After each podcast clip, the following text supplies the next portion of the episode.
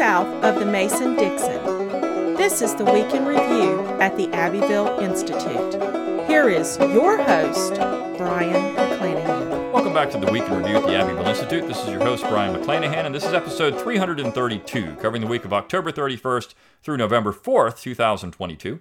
Glad to have you back on the program. Very glad to be here. Don't forget to follow us on Twitter, like our Gab page and our Facebook page and subscribe to our YouTube page. You can find all those social media accounts at our webpage, abbevilleinstitute.org. That's A B B E V I L L E, institute.org. While you're there, give us that email address. We'll give you a free ebook exploring the Southern tradition. It's a great gift read, uh, written by 20 Abbeville Institute scholars. Yours free of charge, just for signing up on our email list. Of course, when you do that, you'll get emails from us. So please do not unsubscribe once you get on it. You'll get an email probably once a day, sometimes twice a day, depends on what we're doing. Once a day, you're going to get our articles in your inbox, what we're working on, what we've published at the website, but also you're going to get information about forthcoming events. Or you might get a request to donate to the Institute. So let me talk about those two things separately. First and foremost, forthcoming events, we do have a great event coming up in April of 2023. April 13th through 16th, 2023. It's at Callaway Gardens in Pine Mountain, Georgia. This is a resort. It is a beautiful place. In fact, in April, let me just sell this for a minute on what you're going to get when you go, if you're listening to this. Callaway Gardens is the embodiment of the Southern tradition in a lot of ways. It's the it's the link from the old South to the new South, and it's what I'm going to talk about in my in my talk there, along with some other things. But it is a beautiful place. In April, they have a section of the of the uh, park called the Callaway Brothers Azalea Bowl. If you enjoy azaleas in the spring, you have never seen anything like this before. It is fantastic. Uh, it is on a little, uh, uh, there's a bridge on a, on a lake, and there's a there's a beautiful chapel nearby. But it has this mirror uh, pond, and the azaleas bloom all around it. And there's native azaleas. There's beautiful, uh, you know, uh, all kinds of trees. It's a beautiful environment and it reflects off that water. And there's a waterfall. It's just one of the most beautiful things you've ever seen. Uh, also, they have, the, as I said, the chapel, the uh, the Virginia uh, Callaway Chapel. Beautiful stone chapel out in the middle of the forest with a little waterfall behind it. it. Has a pipe organ they play on Sundays. It's just a beautiful environment. There are miles and miles of walking trails, biking trails. You can bring your bike or you can rent a bike there. They have a birds of prey show. Uh, we are going to spend some time in the gardens. It's not just going to be about the lectures and the food and the fellowship, which you get a lot of, but you're going to have some time in the gardens. Um, it's just a fantastic place. I, I can't tell you enough how much you're going to enjoy it if you decide to go. And we're going to have great lectures. Uh, we're going to have, you know, Don Livingston, of course, will be giving a talk. Clyde Wilson, yours truly, Tom DiLorenzo, Tom Fleming, Paul Gottfried. Uh, I mean, just great, great lectures um, so you need to be part of this. Uh, you need to sign up and go. We're going to have a lot more people, trust me, that are going to do lectures at the event. So uh, it's going to be a fun time, and it is over three days. Starts on Jefferson's birthday, April 13th. So we're going to tie that in as well. This is just going to be a grand event, and this is the kind of stuff you'll get on the email list. You get notifications or webinars. We had a great webinar a few weeks back on Robert E. Lee. You'll know about that. Uh, now, let me talk about the donations. I said you're also going to get calls for donations at times. Look, we exist on your generous contributions alone. If you like the podcast, if you like the website, if you like the videos, if you like the webinars, if you like the Abbeville Academy, if you like all of that stuff, if you like everything we do here, it does cost money to do all of this. We, we don't do these things free of charge on our end. It costs us money. And so I, we're coming up the end of the year. It is November. I appeal to you to please, please, please consider a tax deductible donation to the Institute. It is essential for keeping the lights on, the mission going, to explore what's true and valuable in the Southern tradition. Our, our adversaries, I won't call them enemies, there are adversaries. They could be enemies, but they are well funded. Well, more well funded than what we could even hope to have right now by you know leaps and bounds being more well funded if we would actually have people that would donate to us instead of something like the Claremont Institute, the Straussians, we could do a lot more. And so, if you want to open up your checkbook, your wallet, and help an organization that has at its core a dedication to tradition, real American tradition, and the things that make the South great. We, our mission is to explore what's true and valuable in the Southern tradition. If you have in your heart to open up your checkbook for that, look, $50. That's less than $5 a month. $100, $200. We'll take a lot more than that too. We would love it because it would really help us. But those are things that, all these things that we do, all the things that we try to do, it all takes money and time and effort. And so please consider that donation. Again, it's tax deductible to the full extent of the law. So if you do donate to us, we are a 501c3. You do get you do get a tax deductible uh, you know, uh, donation. So it is something you can write off on your taxes. You're making your plans for 2022, how you're gonna how you're gonna work your taxes this year. If you have any charitable contributions to make, please consider the institute. One other thing you can do that's painless. You can also shop with Amazon Smile, and every time you shop with Amazon Smile, you make us your your preferred uh, your preferred nonprofit a charity, we get money, right? So every time you shop at Amazon, we get some money out of that. Just look for Abbeville Institute on Amazon Smile. We're right there, so you can do that too. There's all kinds of ways to help support the Institute financially. Uh, direct donations is a great thing, and we appreciate all of it. Um, from again, we appreciate everything that every one of you do, even if it's just five dollars. We appreciate what you can do to help us at the Institute and and our mission to explore what's true and valuable in the Southern tradition. We are coming up again the end of the year. We only have a few weeks left of the podcast. Uh, I do take a couple of weeks. I'll take a, a little time off at Thanksgiving, and I will take a couple of weeks off in December. So we're wrapping up. We're getting, you know, we're, we're not having as we won't have as many podcasts the rest of the month in December as we would during a regular period when we do this once a week. But all that said, please consider supporting the Institute. One thing I do want to mention those of you looking for the podcast on Apple Podcasts, we are working on getting that back up.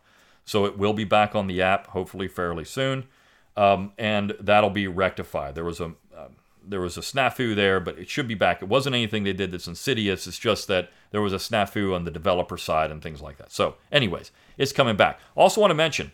Uh, there are some things we're excited about for the next year. The 1607 project, we are working on them. It is getting done behind the scenes. That's something that your contributions can help fund and push out there We've got the 1619 project, you have the 1620 project, you have the 1776 commission, you have all these things, 1776 uh, project, whatever it is. Ours is going to be the definitive project because it's really going to help you understand what the American tradition is all about. And that's why we wanted to do it. And the, the real title of it is Virginia First. Virginia is the key to understanding America. It was, it was the glue that held everything together. Even as Calhoun said, if Virginia would just lead, we'd be okay.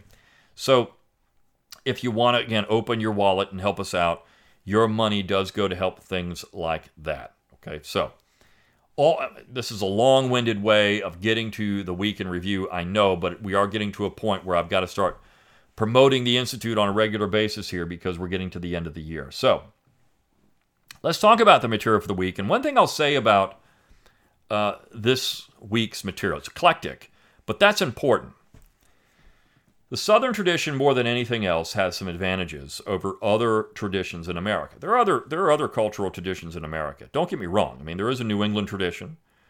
There is a, a Quaker, you know, kind of a mid-Atlantic tradition. There is a Western tradition. There, but the Western tradition is very much built on the Southern tradition.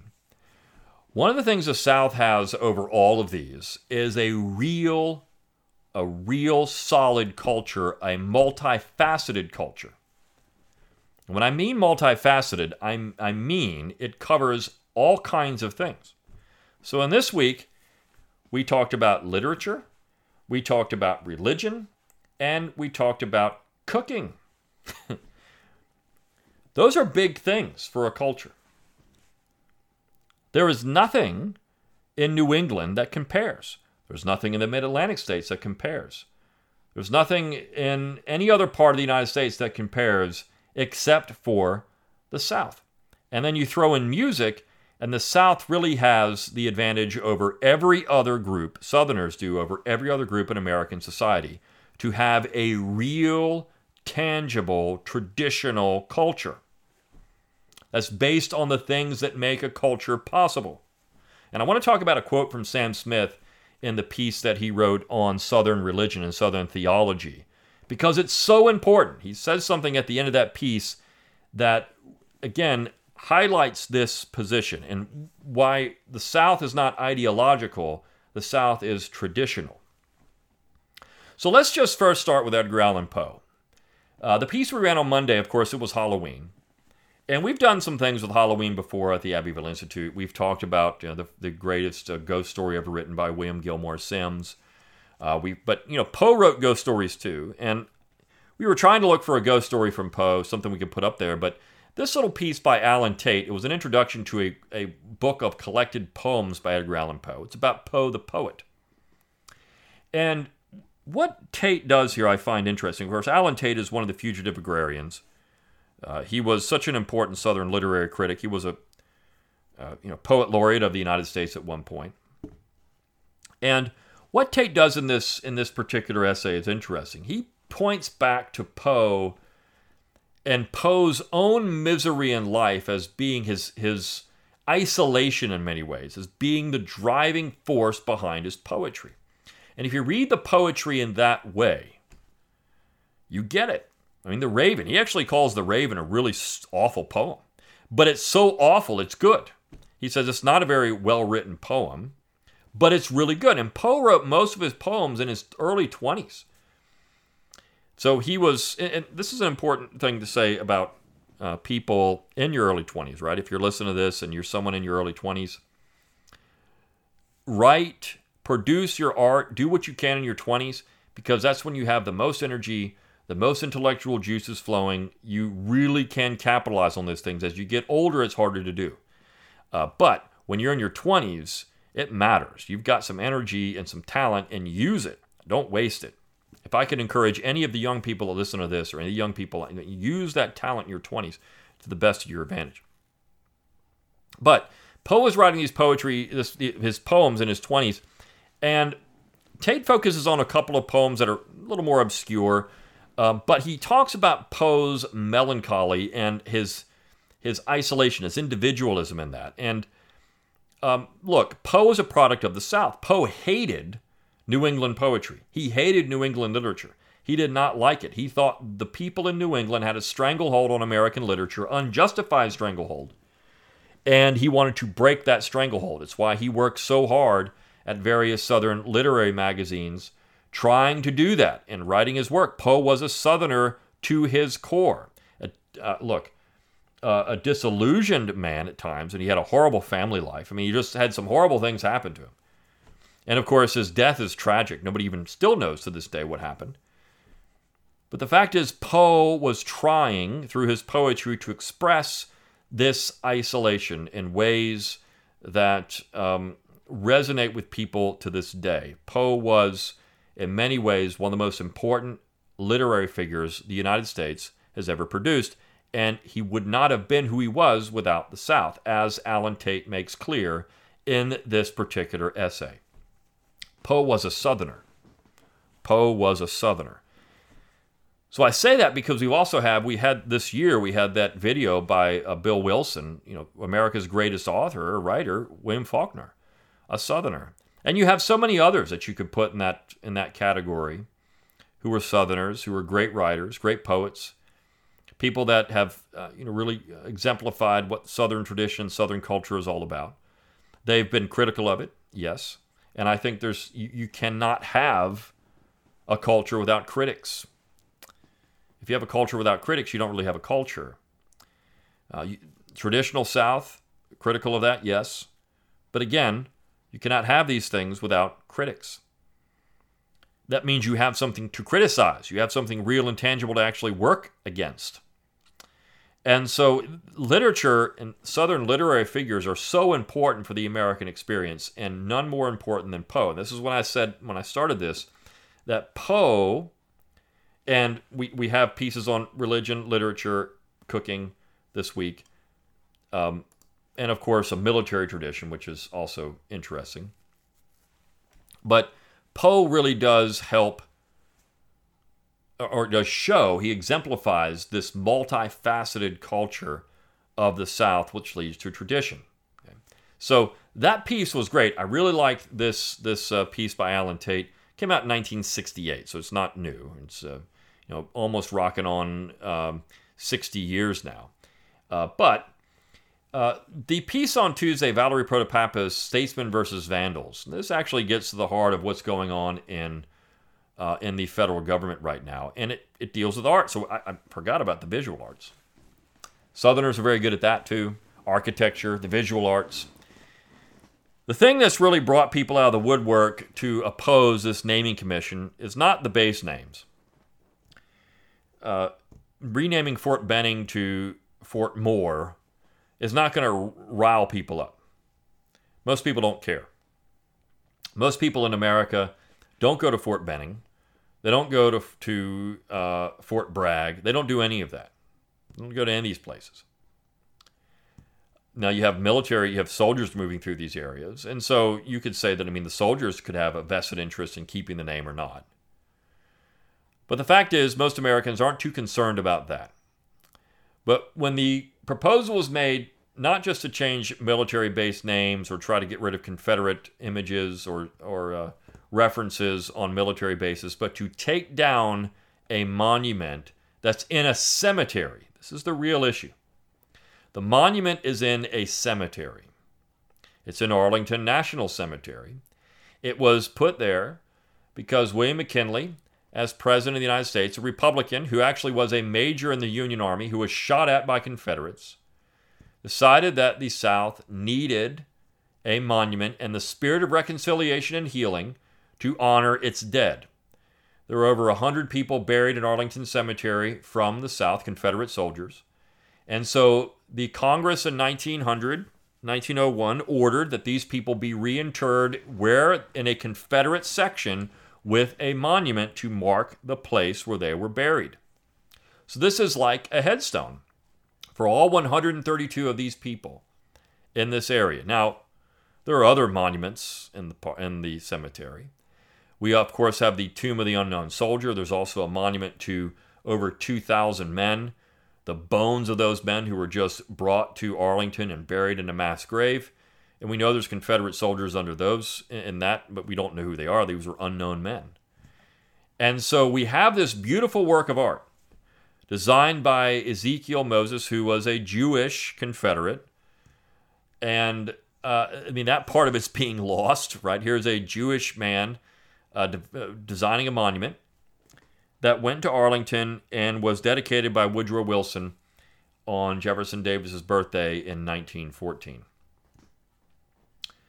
Now, this is not the lost cause. The, the real criticism that Ty Seidule and other members of the committee, the naming commission, had for the monument is that it was based on false history, fake history. And the real ire was directed at an image of a slave holding a baby and crying as the soldier is going off to war. And this shows supposedly the traditional uh, loyal slave, which people like Ty Seidule says is fake history. And then you have an image of what appears to be a slave go marching off with Confederate soldiers to war. This is the imagery that these people say is, is highly problematic because it creates a false history. It's a lost cause history. Well, is this necessarily true? Now, Valerie Protopapas gets into things. She's talking about statesmen versus vandals. Vandals just want to tear stuff down, and statesmen want to do things for the good of the whole. And this was a reconciliationist monument. It's what the Ty and David Blights and all these dopes really don't want in America anymore. It's a beautiful piece of art that should not be taken down. It is barbaric to do it. Without question, it's barbaric to do it. So, you have people like Booker T. Washington, who wrote in his autobiography, Up from Slavery, that while all the slaves that he knew wanted to be free, and there's, I mean, to think that otherwise, you would be a fool. You'd be a fool to think there's nothing to that. Of course, people want to be free. Of course, they would. But he also said that slaves would defend with their lives and protect with their lives the white children and the homes and property left behind. In other words, he is saying in the early 20th century exactly what this monument shows That is the thing that these, these dopes can't get their heads around. This was the case throughout the South. There was no large scale slave rebellion in the South. Why? Because they weren't going to do it. It wasn't because they were going to be violently put down, it's because they had no thought of it. Because that would have been seen as an attack on these people that many of them did love as their own in some ways. I mean, look, we have uh, we have Washington also saying there that the slaves would weep and mourn the deaths of uh, the people, the, the families that own them, right? I mean, this was something that happened. It's going to happen. But if supposedly that is fake history. The other thing about the, the slave marching off to war with the Confederate soldiers. The argument is, of course, this portrays black Confederates, and we know there weren't any black Confederates. Well, again, that's debatable whether there are any black Confederates. Earl Iams has been at one of our conferences and said, yeah, there's Confederates of color. That's what he calls them, Confederates of color. Uh, the monument itself made no no mention of black Confederates. It did call that person a body servant when they were actually designing it. So it was clear the person wasn't being portrayed as a soldier, but as a body servant, but loyally marching off, wearing the uniform, which is what many of them did. Uh, and as part of the cause. I mean, they thought of themselves as part of it. There's, there's documented evidence of this. So, how is this fake history? Why are these people like Ty Seidule and Kevin Levin and other dopes trying to rewrite black history? Why do they think they're that superior and they can do this? Why are they trying to deny black people in America their history? Why are they doing this? Well, because it doesn't work for them politically. They have to create divisiveness. They have to create hate and vitriol. They have to do it. They can't have reconciliation. Reconciliation doesn't create a climate and environment where they can actually win anything. So they have to do it. And they have to tear down monuments like this. And they have to tear down art. And they have to replace it with garbage. In fact, all Seidule wants to do is leave a slab of granite there. How ridiculous. Again, who are the barbarians? Who are the vandals? Well, of course, these people are, and they're being called out for it now. And I'm not certain anything's going to change the direction of this, but I think people did see when when this proposed. That was the one that really frustrated people, because for years we were told, "Well, just keep them in cemeteries. We'll put them in museums." Of course, when they put them in museums, they put them in. They don't they don't actually do any. They just put them in like toppled or paint all over them. That's a real, you know, showing real museum work there. Um, instead of doing it the way they should, where they have it in all their glory of these statues, right? So, so they're doing it as a political statement still. But we were told they belong in museums. They belong in cemeteries. So here's one in a cemetery. We got to tear that one down too. You see, they don't want to stop. This is this is this is a French Revolutionary style restructuring of America. More importantly, it's like a Leninist revolutionary style restructuring of America. This is what they really want.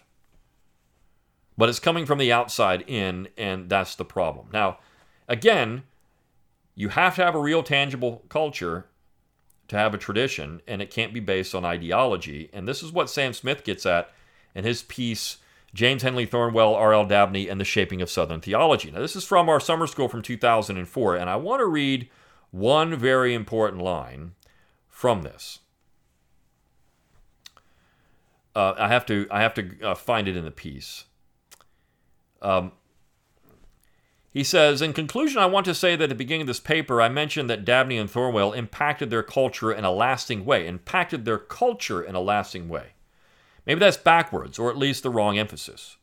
One of the most important questions, maybe the most important question we can ask about religion in America is this Why did Orthodoxy take root and remain in Southern culture unlike anywhere else in America and even the world? He says, I've talked about things like the impact of Scottish common sense on men like Dabney and Thornwell. But as real as these outside influences were on both of these men, I really don't think that it takes us far enough. Many, for example, were influenced by Scottish, common sense with very different results. As Clyde said yesterday in his talk in M.E. Bradford, ideology does not create a society, and I'd say philosophy doesn't either.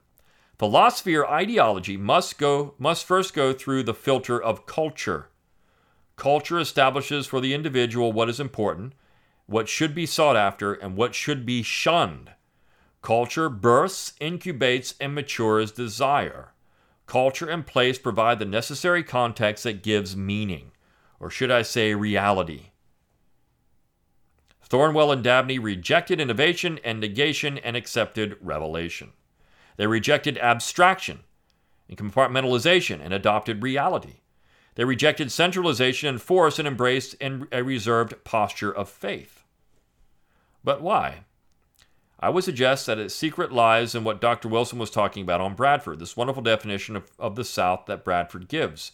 A vital, long lasting bond, this corporate identity assumed by those who have contributed to it. What is this vital, long lasting bond? What is this makeup? How do we discover it? Understand it? Well, I think one of the best ways is to do what we're doing this week to go to the text, to seek to understand and appreciate who these people are, what they were thinking, what they were writing, and why they were writing it. And I would say if you want to understand the older religiousness of the South, I can't think of a better place to start than with James Henley Thornwell and Robert Louis Dabney. Now, again, go back to that point he makes about culture and tradition. Culture has to be the root of all of it. You cannot have ideology and tradition without culture, and culture is rooted in something else. It's something bigger. It's not an abstraction, it's a real, tangible thing. And the South has it with art, with literature, with music, with religion, with a military tradition. It has it.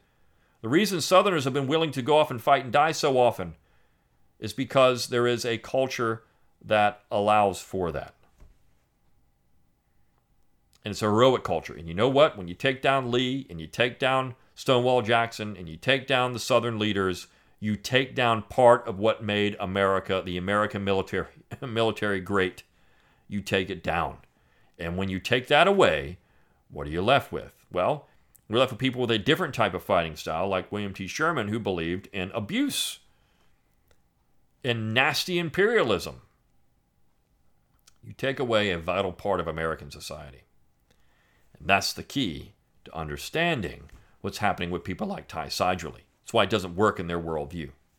It can't work because Ty Seidule is a tyrant, pure and simple. A cultural tyrant, but nevertheless a tyrant. And then you had the piece on Thursday, uh, Mary Randolph, the South's first celebrity chef. This is a really interesting piece about uh, Mary Randolph, who wrote this book, The Virginia Housewife, or the or the method, uh, or the uh, I'm sorry, the Virginia Housewife. Excuse me. The name of the book, 1824. Um, and as uh, as Hall states, uh, to say this cookbook changed not only the South but the American culinary world would be something of an understatement. What we would now call a bestseller, Randolph's cookbook went through 19 printings prior to 1860. This is a Southern woman of the Randolph family. She married a cousin, another Randolph. And this was seen as the quintessential book about not just cooking, but about living in the South or a woman in the South. And as Hall says, Mary Randolph, like many Southerners to this, day, to this day, take this Jeffersonian view of practical but limited government. The government should resemble the family. For anyone who has had to suffer through family Thanksgiving meals that devolve into arguments and fights, suffice it to say that too much family and togetherness is a bad thing. Likewise, a government should be well run and financially uh, financially sensible with the expenditures of funds, because the funds ultimately come the family, and when mismanaged, horribly hurt a family. The same is true with government. When it gets too big and out of control, bad things happen. If that is not the Southern traditional view of politics distilled into a simple cooking recipe, I do not know what is.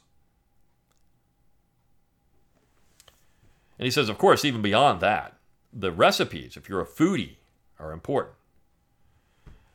Um, and there's been a recent cookbook, uh, Christopher E. Hendricks' Old Southern Cookery, Mary Randolph's Recipes from America's First Regional Cookbook, adapted for today's kitchen. And so, this idea of food, food ways, uh, you have a lot of lefties um, get into this. Uh, there was a book, uh, The Potlikker Papers, right, you, uh, that came out not long ago and uh, that this idea, you know, the Southern foodways. A lot of lefties have gotten into this, and of course, uh, this created a problem for the for the leadership of this new new trend because they were mostly white and male, and that wasn't going to fit with this woke ideology. So um, some of that had to uh, had to go. But regardless, uh, what I find fascinating, of course, is that people recognize that Southern food is preferable. In fact, there was, you know, David Hackett Fischer pointed that pointed this out in Albion Seed. You know, Virginians dined, Yankees just ate, and that is a key to understanding Southern foodways. You know, the the, the Southern meal was something of an event, and so uh, that part of the South certainly is still there. And how Southerners eat now, we don't always eat healthy healthy food, right? Uh, Southerners eat a lot of bad food.